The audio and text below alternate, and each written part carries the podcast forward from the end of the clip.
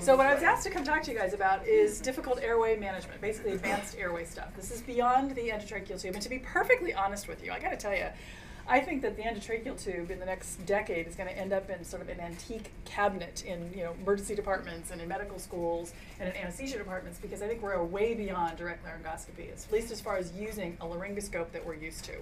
Um, I think those of you who've used things like the GlideScope already know it's much easier to do, it's less traumatic, it's better for the patients all the way around. So DL overall, I think, is something that's going down the pike. We're still teaching most of you how to do it, but it's something that by the time I, you know, the seniors in our, our department are doing our airways, we're urging them away from DLs on all their airways to use something else.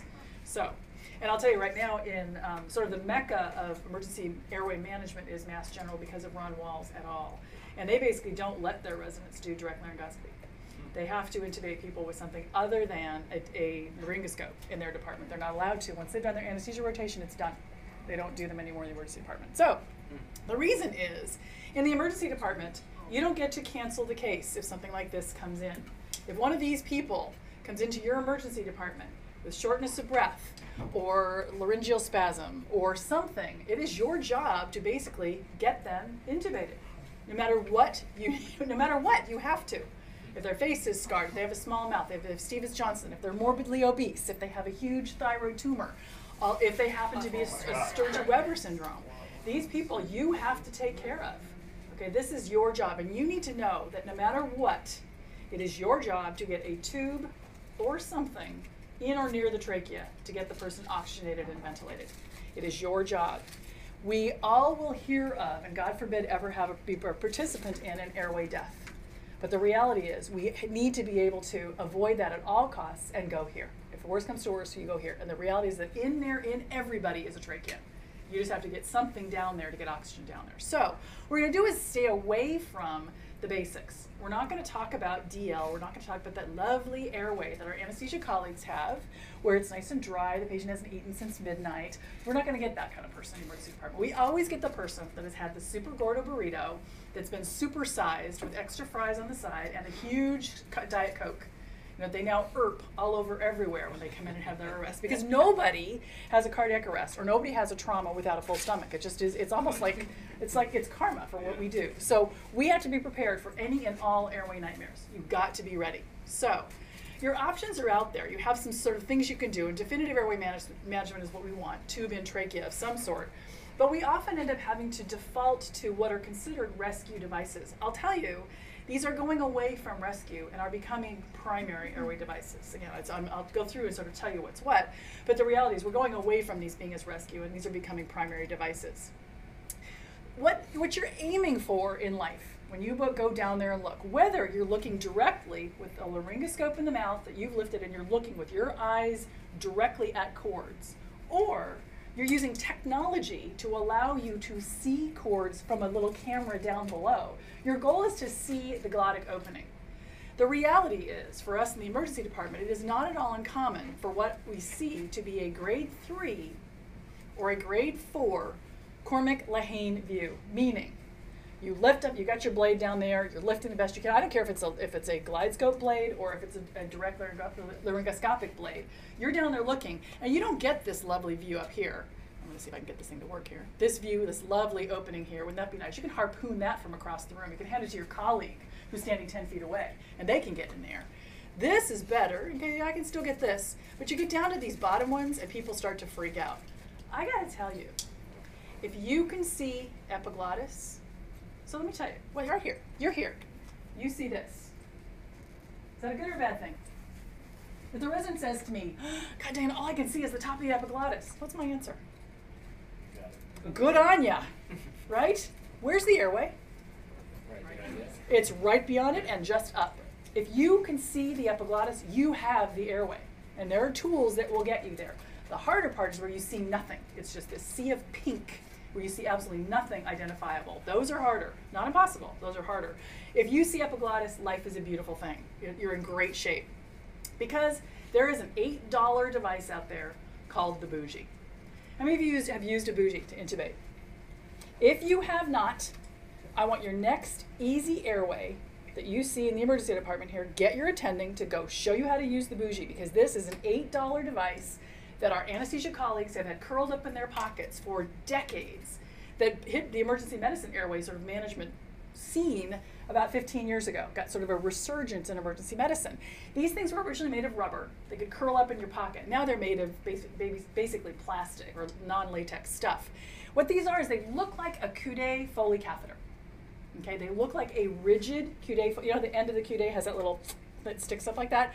That go, think about it. What you're doing is you have that little angle up. I see epiglottis. I know airway is just beyond and up. If I have a little angle I can slide in there and feed it in there, I can feed a tube over that. And that's the goal of the bougie. Get something into the airway. that I can slide up that epiglottis and get down into the airway, and then I'll just feed a tube down over. You do it all the time, right? You put something over a wire into a vessel all the time. You're doing the same concept now into the airway. Really, really rare to have complications, although we've had two at Harbor I'll tell you about, so it does occur. Some of these have gradations. In fact, most of the good ones do, where they actually have gradations that go along the length of this. You'll see there's a mark here. There's a, let me see if we can do this. Ah, there's another mark here. There's a mark here. Those are 10 centimeter gradations, and they're very important because how far down do you put an endotracheal tube when you intubate somebody? 23, 24, yes. Yeah, if you're really excited, it's all it's hubbed to the 30, it's all the way down the right main stem. But the reality is, if this thing is 50 centimeters long, which a lot of them are, you've got to be careful, right? Theoretically, you can shove this thing all the way down the right main stem through the lung, and if you really got crazy, you could go nuts with this. So one of the reasons these gradations are important is remember how far a tube usually goes. And I'm going to tell you a trick that will prevent you from ever putting this thing down too far these are really uh, uh, these are supposed to you know facilitate blah blah blah. The reality is you can use a bougie in virtually anyone you can see the epiglottis, and I highly highly urge you to use it in the next couple of easy airways for you. The run of the mill, boring, yawn, you know, nursing home patient, easy one. Use it because part of there's a skill set you have to master. So by the time you do it in the hard patient, you have it down as a routine. So there's lots of you know ideas of when you should use this. I think you should try it in anybody, especially the easy airways at first. This is usually done when you've done rapid sequence induction, so you've got the patient out, and now you're going to look and all you see is the top of the epiglottis, and you're having trouble passing the tube, you can't do it, you can't do it. That's perfect. That's the perfect person to grab the bougie. It's a three step process, totally a piece of cake. You basically are looking down there, you see epiglottis. You take the bougie, you get it slid into the trachea. I'll show you how to do that in a second. Then you pass the endotracheal tube down over the bougie into the airway itself. Then you take out the bougie and you secure the ET tube. Three steps, bingo, piece of cake. Two things are going to screw you up in here. Okay, two things, and I'll walk you through and show you how. So you put the patient in the sniffing position. Okay, stick them like you normally would to intubate them. Pre-oxygenate them, pre-medicate them. Make sure the bougie you're holding it so that that little hook is up. Okay, is anterior. It totally makes sense. You're not going to want to make it go backwards. It's logical. You're going to have the hook up. And then using the laryngoscope, lift those tissues up the best you possibly can. Okay, try to get as much of the soft tissue out of your way. While visualizing either the glottis or the epiglottis, you're going to take the bougie and slide, I'll show you pictures, but you're going to slide it so that the tip of that kind of angled thing hooks just past and up into the airway itself, so past the epiglottis itself. You're going to watch it pass, okay, you see it go down there, and once it's past the epiglottis, you're going to slip it, or the glottic opening, you're going to slip it down in the midline. When it enters the trachea, what happens, because this thing is really, I should have brought, I have a bag of goodies to have you play with. I should have brought it. What, this thing is rigid. So when you put it into the trachea, what's going to happen is you're going to run it along the patient's trachea and you're going to feel the tracheal rings. When, when you go to the emergency department, next time you go, grab a bougie. What I want you to do is take the bougie out of its container, take your fingers like this, and run it along your fingers in this direction. Better yet, run it along a colleague's fingers in that direction. So you don't have two sensory inputs, you only have one, these fingers. Or a which trachea. Or a trachea, exactly. Open wide. Um, run it along there. Uh, what you're going to feel is it bumps. They call it clicks. I know clicks are something you hear. To me, it's a bump. You feel it bumping along the inside of the trachea itself. Now, what I want you to do instead is now take it and instead run it along the inside of somebody's forearm where there's no bumps. You will distinctly feel the difference. Smooth is in the esophagus, bumpy is in the trachea. Bingo. It's magic. And it is it's one of those things where I'm not sure. If you're not sure, you're not in the trachea. It is just, of those of you who've used it, it's totally obvious when the thing is in. Excuse me. So here we go. We're actually going to intubate the person here. I've got my laryngoscope down and tucked into the vallecula, and all I see is that o- OMG All I see is that OMG top of the epiglottis. Okay, that's all I can see. I'm good, right? Some resident says that to me. I'm like, bingo, we're, we're great. Let's take our bougie. Let's slide the tip of it just past that epiglottis bit that I can see. And I know the airway is just distal. So here it is just distal and anterior. I've got to get this little bit into here. Easy to do. Okay, when again, they call it clicks, I call it bumps, but you run it up and down, you're gonna feel it along the whole length of the boot, you're gonna feel it, completely obvious. Once that's done, what you wanna do is, they say withdraw, oops, hang on, oh, I knew I'd do that. Withdraw to 15 centimeters. What I recommend, because what you not want, don't wanna do is take this and shove it all the way down through the patient's right main stem. Okay, you don't wanna do that. What you really wanna do is make sure that you're down into the trachea, but not too far. What I recommend you do instead of withdrawing to 15 centimeters is when you grab the bougie, pick it up on the 25 centimeter mark. Put your fingers on the 25 centimeter spot, so halfway between 10 and 20. That way your fingers can't go too far. Right? You cannot hurt the patient that way. So make a habit when you use the bougie of taking it out of its container, laryngoscope in your left hand, bougie picked up at the 25 centimeter mark in your right hand, you're good to go. Okay, you're set to go. I highly recommend that. What you do then is somebody, while you're looking, I'm looking, I've got my fingers on the 25 centimeter mark, I've got my end of my bougie hanging out here in space. I ask my assistant to please pass the endotracheal tube over the bougie. I don't change my position one bit. I keep my laryngoscope up, I keep my eyes on the prize, and somebody, pa- we call it passing the bouge. Pass the bouge. Somebody pass the bouge to me. Somebody has to pass it down over the bougie. Okay, don't look up, don't lift anything, don't drop anything. You have to have an assistant to do this for you. Once it comes into your field of vision, now you can reach up and grab the tube and pass it down. Okay, and in the meantime, your assistant is, is stabilizing your bougie up above so it doesn't go down with the tube down into the airway, on further. If you don't have any clicks or bumps, whatever you want to call them, that means it's not in the trachea. Okay, come on out, try it again. Okay, try it again. Easy to do. If it's in the right place, make sure that the mistakes that people make, your, your muscle memory says, I put, I put my laryngoscope in, I lift, I look. I put something into the airway and I take my laryngoscope out. That is muscle memory. You have to undo that when it comes to a bougie because you still need to lift all that tissue out of the way so it doesn't fall down and block your ability to put to actually advance the tube down over the bougie. Make sense? So when you do this, the two steps I want you to remember that are distinctly important in this. One is laryngoscope left hand, pick it up at 25 centimeters in your right hand. The second thing is don't let go of the laryngoscope.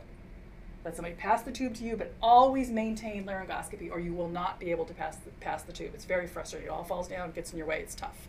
So don't put down the laryngoscope. We have a chief, re- our chief residents just cannot get past this. Poor guy. And it's always with me. You know, he's always like, "Oh, you're on. I'm going to screw it up," and he does every time. He does it every time. At some point, he'll remember. But don't put down the laryngoscope. He's so cute. He's like, "Oh," he said, "I don't do it with anybody else but you." Again, remember you have to have an assistant with this. You're doing a Seldinger thing. So I got to tell you, between DL, if that's what you're doing, with a bougie, you're going to get 99% plus of airways.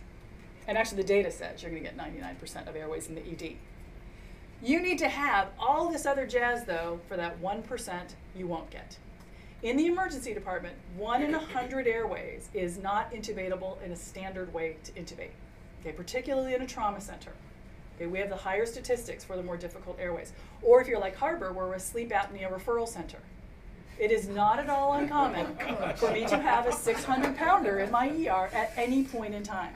Okay? At any point in time. So that you've got to have something as a backup. You must master one extraglottic device, one rigid intubation device, one video device. Okay, plus DL, plus bougie, you're home free. Okay, you've got to master one in each of those categories. I don't care which one you pick, because where you go is going to have different stuff. So find out, but master at least one in each category so you have options when it comes to these difficult airways. We are the rubber where the rubber meets the road. We're the difficult airway center in the emergency department. So you've got to have this. Let's talk first about extraglottic devices.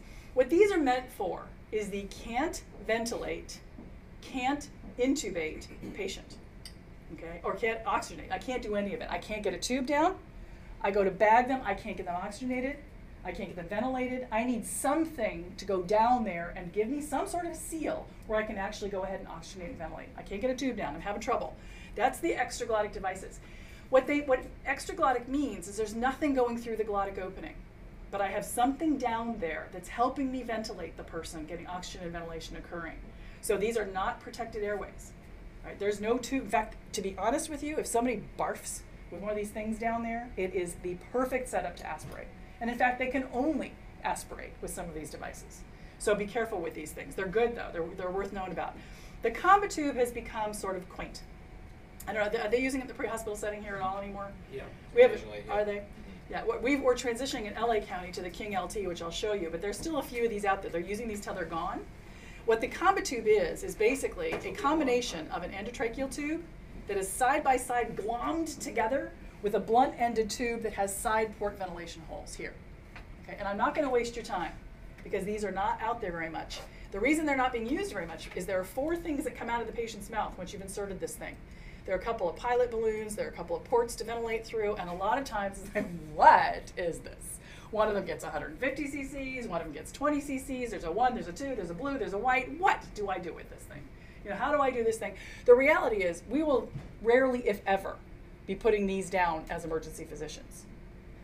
What you will be doing is taking them out. Okay, and you can actually do some harm if you take them out incorrectly. What the Combitube has done is when it's down in the patient's, it's just inserted blindly, and it goes down the esophagus. There's a balloon that's distally in the esophagus, and there's a big pharyngeal balloon that's sitting right about here.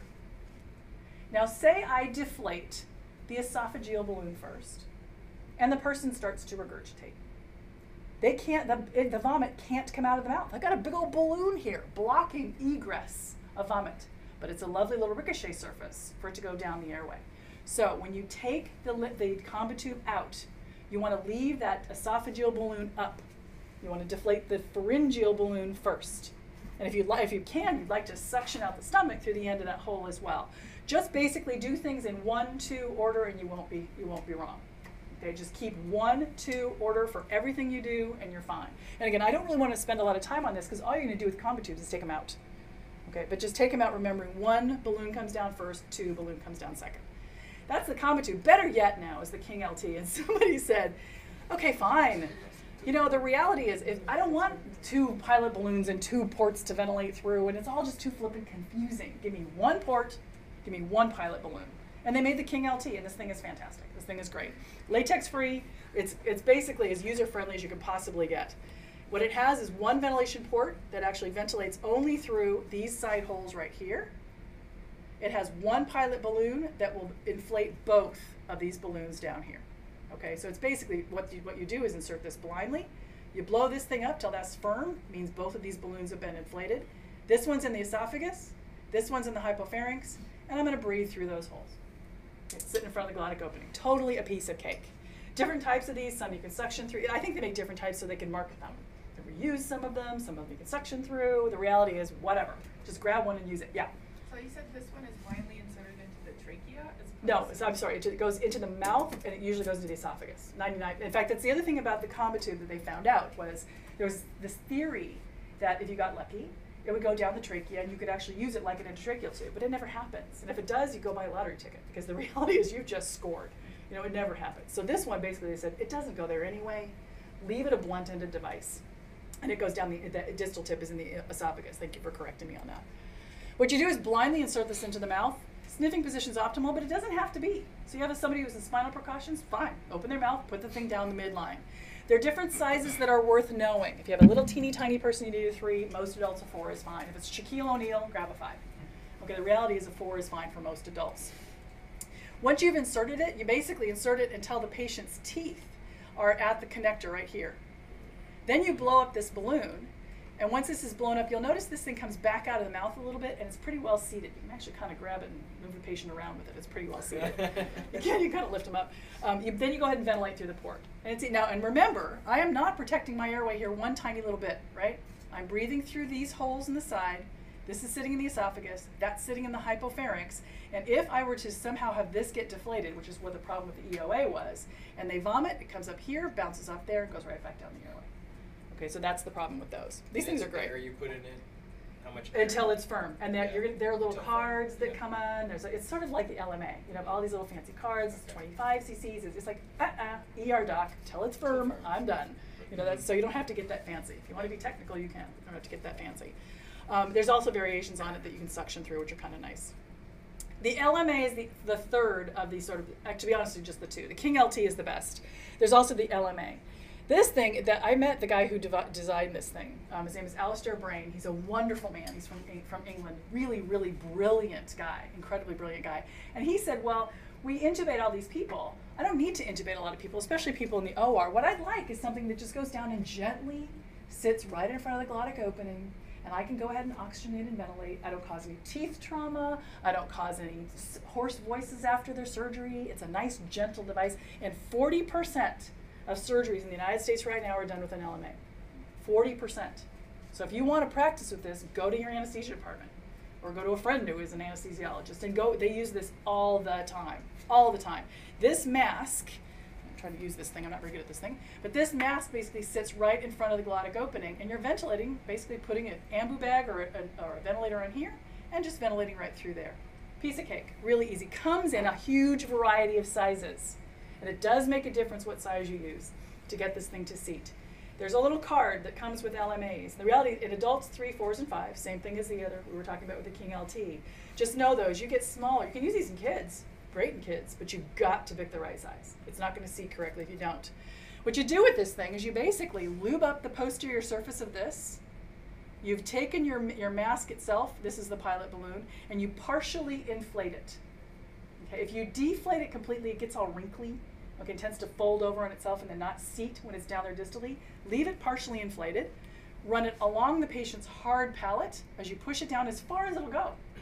Okay, it's actually a piece of cake to put the thing in. As far as it'll go, you stick your finger down there till it won't go any further. And what it's doing down here is it's sitting, the distal tip is sitting, oh, okay, I'll get this. Distal tip here is sitting in at the, at the esophageal, esophagus, esophagus opening there. This is sitting in front of the glottis. This is up in the hypopharynx really cool. It's actually very clever. So here it is inserted. You blow up that mask once, once it's down there so that this seat's nice and firmly down here. And you go ahead and ventilate. So go ahead and attach your ambu bag or your ventilator, and that's how they're being oxygenated. Now you can also see if this were used in somebody with a gag reflex, so you've RSI'd somebody, you can't get them intubated.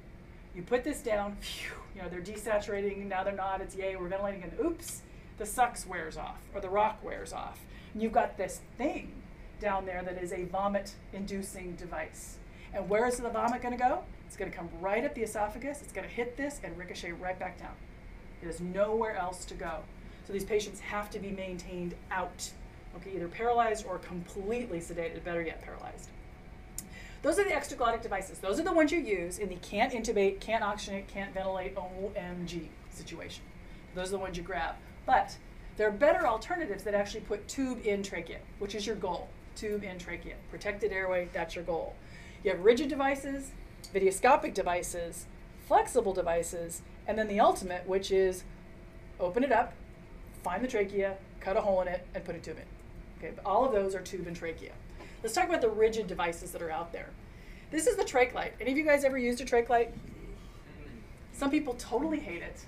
I really like it. I'll tell you why I like it. It is the only device out there that allows you to put a tube in the trachea of someone who can only open their mouth the width of an endotracheal tube. Everything else we need to put down there, you need more space than just the endotracheal tube. You need the GlideScope space, you need the DL, you know, you need some more. This lets you put a tube in the trachea with somebody who can only open their mouth the width of an endotracheal tube. So you have a scleroderma patient, or you have somebody with TMJ problems and they can't open their mouths, a burn victim, where all they can do is open their mouth a little bit, bingo. This will get you down there. There's a learning curve to this thing, but I really, really like this. Now, the reason that this is sort of special of all the lighted stylets, by the way, what a lighted stylet does is you never see the cords. What you see is a light right here. Okay, you never see the cords. And you use the principle of the fact that the airway is a very anterior structure combined with a lighted stylet that's very rigid, and you can get a tube down there. Okay, and the process makes total sense on how this works. The reason the trach light is my particular favorite is this right here is a little hook that lets you retract the metal stylet back a little bit. And if you've ever used a rigid stylet, one of the problems is that's it's, you think your stylet in, the, in your trays is rigid, this thing is like a rock. And the problem with it is when you're trying to withdraw the stylet, you often withdraw the tube with it. This allows you to pull the stylet back while the tube is still down there and then remove the device. So your likelihood of extubation is much less. This thing is fantastic. I bought one of these um, about 16 years ago because I had an airway disaster on a moonlighting shift where I was called to the floor of someone who couldn't open her mouth, who was vomiting like crazy, who had a saturation of 60%, and I was supposed to fix it. You know, there was nothing on the floor. There were no paralytic drugs. There were no, nothing but me and my direct laryng- laryngoscope and an endotracheal tube. It was a nightmare. I got her intubated completely blindly. But this is what, what I went to buy afterwards. This, I, I tell you, it's just, uh, these are the nightmares that you make you grow gray and old. Um, the, this thing right here is the handle. I've had mine for 16 years. It takes three AAA batteries. You just over and over and over again, you side exit off, you're done. This is the stylet itself. It comes in three sizes, adult, child, and infant, disposable. Okay, toss it. You can reuse them up to 10 times. In my emergency department, I'm reusing nothing. It gets tossed. Um, and then you just need a regular endotracheal tube. Okay, you need that. That's all you need to put this thing together. So I've had my handle now for 16 years. Love this thing. Love it, love it, love it. That stylet I mentioned has the, the retractable metal piece inside, and a regular endotracheal tube is all you need. To put this thing together, the key to this is that this angle is crucial. Remember, your airway is anterior. Think about the difficult DLs you've had. God, I just can't, it's really anterior. I can't get the tube up there. Someone comes up and curves your endotracheal tube like that. It says, now try it. Jam it up there. Now try it. It works because the airway's anterior. This uses that on purpose. So you've set up this whole system with the stylet in here, the endotracheal tube over it. My handle is here. I'm going to retract this stylet in a second. I'll show you how. And you have to curve this at 90 degrees. Little, it can't be 85. It can be 90. It can be 95. It can't be 85. Um, the oh shoot, where is it? On the stylet itself. Oh, I know. Here we go. On the stylet, let me show you the picture. Right here. See, there's a little mark right there, and right there, and right there. You know what it says there? You have to get it really close. Or if you're old like me, you have to get a little further away. And it says, bend here. You really should say bend here, stupid. This is it. This is the only place you want to bend. When you make your bend, this bend right here, it's very acute angle and it's right where it says bend here. Not distal to it, not proximal to it, right where it says bend here. That's important because when the stylet is in pro properly and the tip has the bright light right at the tip of the stylet of your endotracheal tube, this distance in the adult is perfect distance to angle up and hit the anterior wall of the trachea. Okay, it goes through the glottic opening, goes through the cords, and hits the anterior wall of the trachea. Crucial. The patient can be in neutral position, it's preferred. What you do with this thing is you basically insert it into the patient's mouth, straight back behind the tongue. Okay, you're not, you know, scissor remote, you just get their mouth open enough to slip it down straight back behind the tongue. Once it's passed down, going down through the patient's mouth behind the tongue, what you do then is you rock it straight up. And you're literally holding it like a cup of tea. You're not grabbing it like a laryngoscope, most of us strangle that thing to death. You're holding it like a cup of tea because all you're doing is gently rocking it behind the tongue and allowing that light, to, to, or the tube, to pass through the glottic opening, and that bright light will sit right there. It sits right in the glot, right in front of the um, cricothyroid membrane. What you're going to look for is a bright spot of, of red light. It'll show up there. It actually shows up very brightly. This is a mannequin that doesn't show through anything. Once you've seen that, you're going to pull back this little stylet right here. Again, what that's doing down here is allowing this distal tip to become more flexible. Then you advance the tube a little bit, pull out your actual uh, trach light itself, and ventilate. Takes 15 seconds. Has a built-in little dealie that makes the light flash at 30 seconds. When you get good at this, the, the trach light's down on the bed before it even starts flashing. You're done. You've got the patient ventilated, intubated. It's fantastic. Let me show you, if I can get this to work, a video. Hopefully. I'm going to demonstrate how to perform the oral tracheal channel intubation. After putting the patient into GA with full muscle relaxation, you put the patient into the usual intubation positions. Then you open the patient mouth. Use the left hand to provide a powerful strong flush. It's helpful to grab the tongue and lift and it up so you get the behind the other tongue. hand to put in the track light. You can either put it in dri- directly or When rock the it in tip is like pointing anteriorly, you switch on the track light and Now look for the light's on. You try to put the glow at the center. Like this. If you That's can what it put the glow like. at the center, then you can advance the track light. Until the tip or the glow is So that below glow the is thyroid bright in cartilage. the That means you're now inside patient trachea. If Without You're in the trachea. check the You are through steep- cord. which You has see was that. distal tip by 10 centimeters, and then you put the whole thing in until the He's distal pulled back the wire, he's inserted it a The little further, now he's gonna pull it out the stylet. Patient's intubated, it it takes about in one piece. And now you can inflate the If it's in the esophagus, what you're going to see are one of two things. You're either going to see the light off to the side, or you're going to see a diffuse glow laterally. You're not going to see anything medially. The down now, what's also cool about this? Say your patient just vomited that lovely super gordo burrito and the supersized fries. This light doesn't care if there's goombas down there. It's a nice bright light. It it's already worm- wormed its way through all the crud, and it's the light is still bright right in the midline. So blood, vomit, you can still use this thing through that. So it's kind of handy in that regard as well. So keep this as in mind if you happen to have that person. We had a guy the other day with two Yankauers in, or two two suction without the Yankauers in, the big tubes, and we still couldn't suck. uh, God only knows what he ate. It was like everything in Southern California came out of this guy's stomach. We couldn't get it out of there. We just couldn't. So our options were either this or doing a digital intubation, a tactile intubation. We ended up doing it with this. So this goes right through blood, right through vomit. What Yeah. super fat neck? Good question. So the two times where it's a little harder to see, it's not that bright, or somebody who's heavy set, or somebody with very, very dark skin, um, sort of Africa, African, very dark, dark, dark skin. But even then, you'll still see a glow in mid in the midline. It's not on the sides. So even then, you can still do it. Um, so this is worth practice. This takes practice, though. Yeah. How hard is it if it's at a 90 degree angle to pull the stylet back? It is. So what you have to do, what, so you've seen the bright light here. You hang on at the patient's mouth. So your, so your endotracheal tube, you hang on here. So it can't, the tube can't come back at you. While you pull your wire back a little bit, you'll feel it. Try to come out. It can't.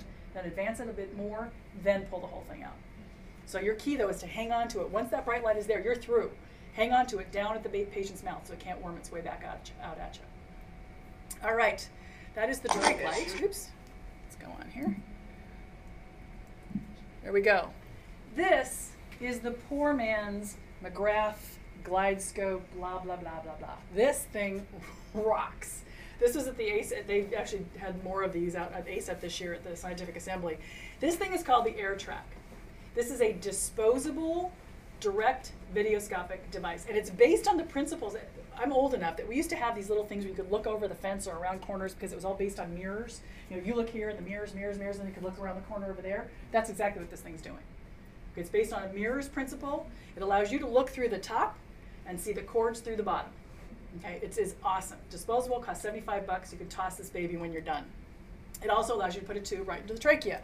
So what this is, is it has an eyepiece proximally, an on-off switch, a track for the ET tube to go through, and then the distal lens and light source. That's it. Okay, that's it. Battery powered, lasts about 10 minutes with the with it on all the time, then you toss the baby. It's great. You slide the endotracheal tube, well lubed, down this track itself. And it only goes as far as getting it to the tip but not past the tip because you're looking right here. Even though your eyeballs are up there, you're seeing right there. So if your endotracheal tube goes too far, it's going to block your field of vision. You'll see. it. You'll look at the top. You'll push the tube down. It's like, ooh, it's in my way. Back it up a little. Bingo. See the tip of it. You're home free. This thing is great. You insert this directly into the patient's mouth in midline when the patient is in neutral position, which is great in trauma patients. It absolutely is fantastic. Once it's behind the patient's tongue, all you do is lift it, take a peek in that eyepiece, and what you're going to see is the glottic opening. This beautiful glottic opening down there saying, please feed a tube down me. And all you do is take your endotracheal tube that's already well lubed in that track and aiming for those cords and slide it in. It's actually No. remarkable. No stylet. No stylet. Nope, don't need it because this thing is rigid enough itself. You don't need a stylet at all. So this is what it looks like when it's down there. You slid your tube through. Here's a video. Show you what this thing looks like. Think of it. Got it going. Yes. Is it moving? Doing a little thing. Yeah. So this is what it looks like. You can attach a um, camera to the proximal end, which- which is what they're doing, so they can see it down there. In the An left corner. intubation using the camera. On the lower, the inside images. The Airtraq is slowly inserted with the tip in the vallecula. It's twisted to center the vocal cords. The tube hits the epiglottis. It's withdrawn and then the Airtraq is twisted and lifted to obtain a full view of the glottis. Done. Then the tube is advanced by pushing. The patient's blood pressure and heart rate remain constant. click it off. So what you notice he just did is he also clicked it out proximally. You can insert it just a little bit further and then pull the rest of it out. This thing is amazing. Cheap, easy, toss it. Wonderful. If you work at a place like mine where we have no money and everything tends to walk, even if we have stuff, this is great. This thing is fantastic. Let me go on here. So those are ways to videoscopically get something down the patient's airway from a rigid device. There's other things as well. This actually can get a tube down. So Alistair Brain, actually it's not Alistair Brain, an emergency physician took the original LMA. You know, the original LMA has these little flanges across the opening you ventilate through. It has these little little plastic things. And an ER doc said, "Wait a second. If I've got this thing sitting down there in front of the glottic opening with this big ventilation tube, I can ventilate. Why can't I stick an endotracheal tube through it? Stick it down into the patient's airway, and then pull this thing out and get a definitive airway." So that emergency physician cut those two little pieces of plastic, shoved an endotracheal tube down it, pulled the LMA out, and had the patient intubated. Well, Alistair Brain said, "Oh, no, no, no, we can't have that. I need to create my own." So he created an intubating LMA. You guys have this. Okay, I understand that uh, Mark said you guys have this in your kit. The thing that's kind of cool about the intubating LMA, we actually have them as well, but we uh, we bought three. They're four hundred dollars a piece, and the first time we used the first one, it was gone forever, forever, forever, forever. What they've done since is come up with these. Okay, these are intubating LMAs that are disposable. So there, you stealing nasty people that sell my intubating LMA on eBay. So there, I can Once actually again, have one I want that's to disposable. remind everyone that we are testing the fire life safety system. During this last test, please disregard any audibles Don't or hit the visuals during the test. Disregard the screaming Once people. again, Disregard the smoke any billowing through the room. Or visuals during this last test. All right, We'll let you know intubating when the test LMA. is complete. Well, you guys have it, so I'm not going to walk you through the steps. It's kind of complicated, but just know that that thing is great. I'll tell you what's cool also about the intubating LMA is that if you have one of these, say you're having trouble using a regular LMA, it's kind of floppy, they're kind of a pain in the neck, to be honest with you. These two instead, use this as your as your temporary device. I can't intubate the person. I need to oxygenate and ventilate because they're desatting. Slip one of those in there, bag them up, bingo. Okay, now we got lots of time. Can we intubate through it? Sure. You can actually even put a bougie through here. Leave the bougie down there. Take this thing out, and then intubate over the bougie. You can get lots of. You can put a fiber optic through there. Intubate over a fiber optic through this thing. So there's lots of ways to do this. It's actually this is a great time buying device, and I like the shape of these better as far as intubate or um, putting them down in the emergency department. Now, I want to talk a little bit about the video intubation devices that are getting the more pricey range. Up here, the lighted stylet, the trach light, will cost you about $400 to get the whole thing set up. The intubating LMA, if you get all three sizes, is going to cost you 1200 bucks. If you use the fancy schmancy endotracheal tubes that come with it, those are $100 a pop. Getting expensive. We now go up an order of magnitude in this next set of stuff. The glide scopes, the CMAC, the McGraths, the Pentax, these are getting into big bucks. Okay, they require some maintenance. They require people to be careful with them. They're not disposable, but these things are great, and they completely changed how we intubate. Because what's happening is no longer are my eyes having to look down at the patient's cords. My little camera down here is looking at the patient's cords, and I'm looking at a screen. And for those of you who are weaned on video games, this is like, yeah, been doing this my whole life. This is what you do. Okay, you have a hand-eye coordination that says it's on the screen there. I don't care what my hands are doing over here. You do it with ultrasound all the time. Same kind of concept. What the glide scope allows you to do is to basically, with that camera down there, look at the cords on a screen and get the patient intubated without ever having to look directly at the cords themselves. This is what the vision looks like. I put my, I'll tell you some pitfalls to it as well, but this is the, on the top left picture up here, this is what I'm aiming for. I'm gonna watch my tube go down, go through the cords, and I'm done. And that's all it takes, really.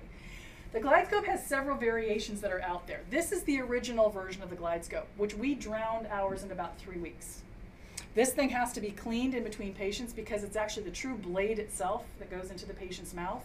So it has to be cleaned. If this port isn't closed, you can drown it. We killed ours in a week. Was like gone. It was done. Broke it. Dead. What's better yet is to have, come on, advance. Oops. Uh oh. It just died. What's better yet is to have the something like the cobalt. Why did it do that? I'll, I'll let you work on that one. technology. What came, what they decided to do with the GlideScope is go. to say, let's not have one that's a rigid thing we have to redo. Let's take that light inside and make a little wand out of that video light. Let's take that little video's camera, Let's put it on a little flexible wand. And instead, let's get a plastic cover that we can put over it instead. Let's see. This one. How do I get it to do the screen show? Oh, it's on the screen. Okay, there we go. Okay. The pointer needs to be in here if you click to advance to the next slide.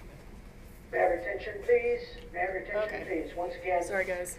just wanted to let everyone know that we are done testing the fire Thank you. life safety system. Okay. Once again, GlideScopes come in the Ranger, which this thing, if you've ever done anything out in the field, GlideScope Rangers now are on all of our military things in Iraq and Afghanistan. It's about this big.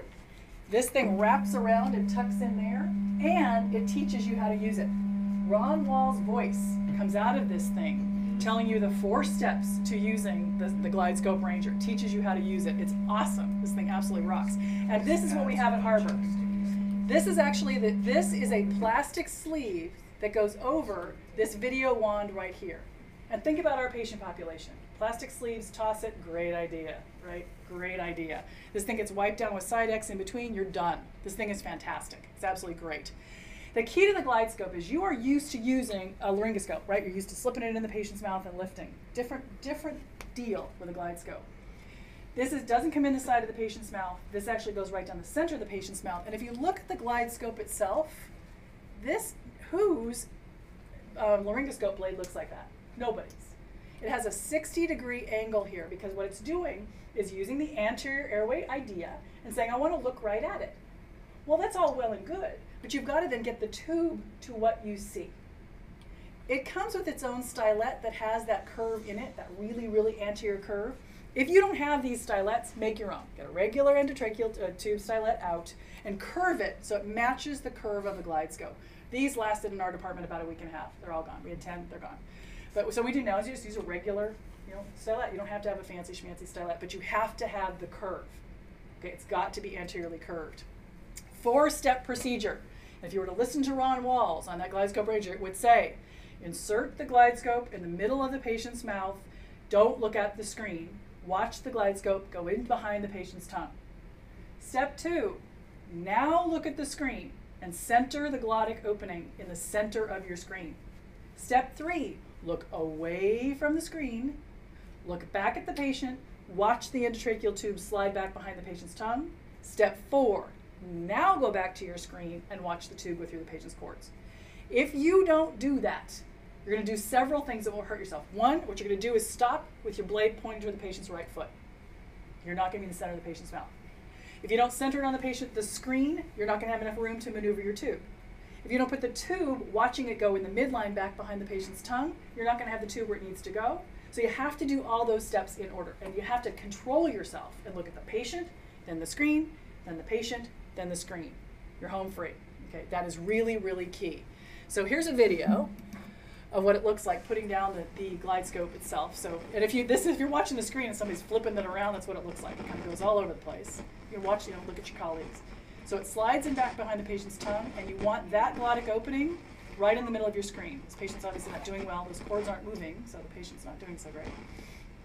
And now the tube actually comes in. You're watching. You're looking at the tube go in the mouth. Now you go back to your screen and you watch the tube go through the cords. Okay, glide scopes rock. Okay, they are fantastic. They work beautifully. Now, what somebody said was, wait a second, 60 degree angle, I got this truck, I got to slide back. What is the deal? I want something that looks just like what I'm used to using. I want a direct laryngoscope blade. I want what I'm used to. So, what the CMAC people did, which is the Storz people, is they said, fine. They took a regular laryngoscope curved Mac blade, that same curve you're used to always using, and they turned it into a videoscope. They put a video camera on the end of it. It's what you're used to using. No special angles, nothing. And what's nice about this thing is your endotracheal tube uses a regular old stylet, same curve as you're used to. Okay, curve just like the blade, same curve as you're used to, and it inserts right down the middle. So this thing looks just like every other DL Mac you've ever used. Okay, you insert it till it gets in the midline, till your picture is beautiful, and then you can take your endotracheal tube. It's kind of counterintuitive. Oops, hang on. Counterintuitive because what you're doing with this is you take this and you slide it right down the middle.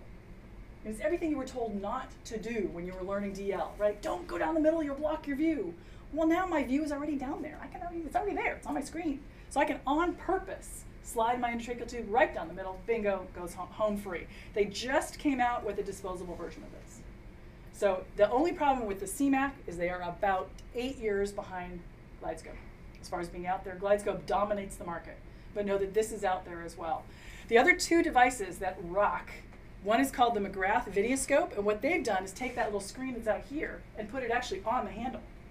Okay, so now I've got this, and I can actually see right here, right on the handle. And better yet, what they've done is they've taken the Pentax. The Pentax our anesthesia department has. And what's cool about this thing is that this screen you can flip up if you're tall, you're short, if you're having trouble angling. Basically, if you think about that air that um, Airtraq we used, where we had that little plastic disposable thing, it looks just like it down here, right? But what I have up here is a little screen, and it's all self-contained. Thing's fantastic. Okay, expensive, but fantastic. So that's the Pentax Airway Scope. That's probably the mother of all scopes at this point in time. There are flexible fiber optic intubation devices as well. I know you guys have them. They have a huge learning curve. They are easy to break. And if you don't use a bite block, say goodbye to an $8,000 piece of equipment if the patient bites right through it. Worth knowing how to use, particularly for upper airway stuff, not as easy to intubate over. So it's worth knowing about, but depending on your program and what you do, and I'll tell you in the real world, most of us don't do this, the fiber, the flexible. You can, but most of us don't.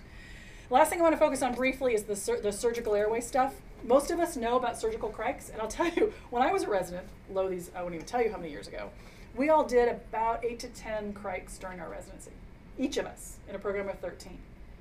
These days, because of all the stuff we just talked about, these are rare.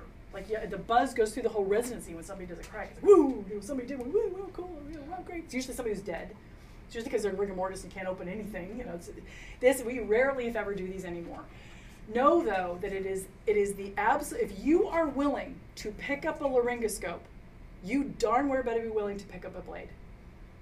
Okay, and this is we teach the anesthesia people in the airway course that, that I've gotten involved in. We have a whole separate course we teach anesthesia folks, and they are terrified of anything sharp. So they, they are terrified of picking up, and I don't blame them. I mean, they don't do that. They just don't do that. But the reality is, there is a trachea there. You can put a tube in it. You just have to go this way sometimes, and it's rare, but you may have to do it. The typical surgical crike is the open cricothyrotomy. It involves an incision and opening and dilators, et cetera, et cetera. I'm not going to drag you through it. That's kind of a separate talk. But the reality is, most of you, when you graduate, will never do this. I have a colleague who did his first crike after residency 23 years after graduation. 23 years. A little nerve wracking to not have cut somebody's neck for 23 years. What would be kind of nicer is maybe can we put a tube in there doing something that we're more comfortable with and used to doing, like the Melker kit. You guys have the Melker kit. This basically uses the Seldinger technique. Needle goes in, you aspirate air. Wire goes through the needle, you take the needle out, leave the wire in. You make a little cut in the skin, you insert a dilator in a tube, and you pull the wire and the dilator out. You've done it a million times with a central line. You're just doing it now into the trachea. So something you're very comfortable with. There are very, various kits out there. I'll tell you the coolest kit out there, though. Well, this is the technique. Again, you've all done this, so I won't drag you through it. Wire through, etc., dilator. But this kit takes both options in the same kit. We've transitioned from our Melker kit and our, our airway cart to the universal kit. What it allows me to do is put a cuffed tube in, which is nice. I can either do it percutaneously, or oh, excuse me, open, there's my dilator and my hook, or percutaneously. The same kit allows both. Now, the only thing this kit doesn't have that we need, at least in our institution when we do this, is retractors. Um, the, the trachea is often there, somewhere down in the pit of adipose tissue. There is a trachea down there. So you may need to grab something to retract depending how deep the tissue is. But in most patients, you have the option with this. If you're by yourself 23 years from now, doing your first crike on a shift, and you're comfortable with doing it percutaneously, have at it. Okay, have at it. Data's pretty good for both. So the bottom line, so say you go out and work somewhere that doesn't have any money, or you have tons of money. Let's say you go back and you work at, oh, I'll throw, I won't throw any names, but there's some Orange County hospitals that are very well accoutered. You can have, you can have whatever you want. Get a bougie, get an intubating LMA, get a CMAC, get the Pentax, get a flexible scope, get all this jazz, and especially if you have staff to take care of it, have at it. Wonderful. If you don't, if you work someplace like mine, or you go to the Indian Health Service, or someplace, you can for about a thousand dollars get a very nice set of options as far as intubating somebody. So you don't have to spend 25. You can spend $1,000 and still get the same stuff. Again, an extraglottic device, a videoscopic device of some sort, whatever you want to use. Um, a trach light is nice to have in case they can't open their mouth, and something surgical. Done. Okay? Know that those are the options. I appreciate your attention, despite the fire alarm. Any questions?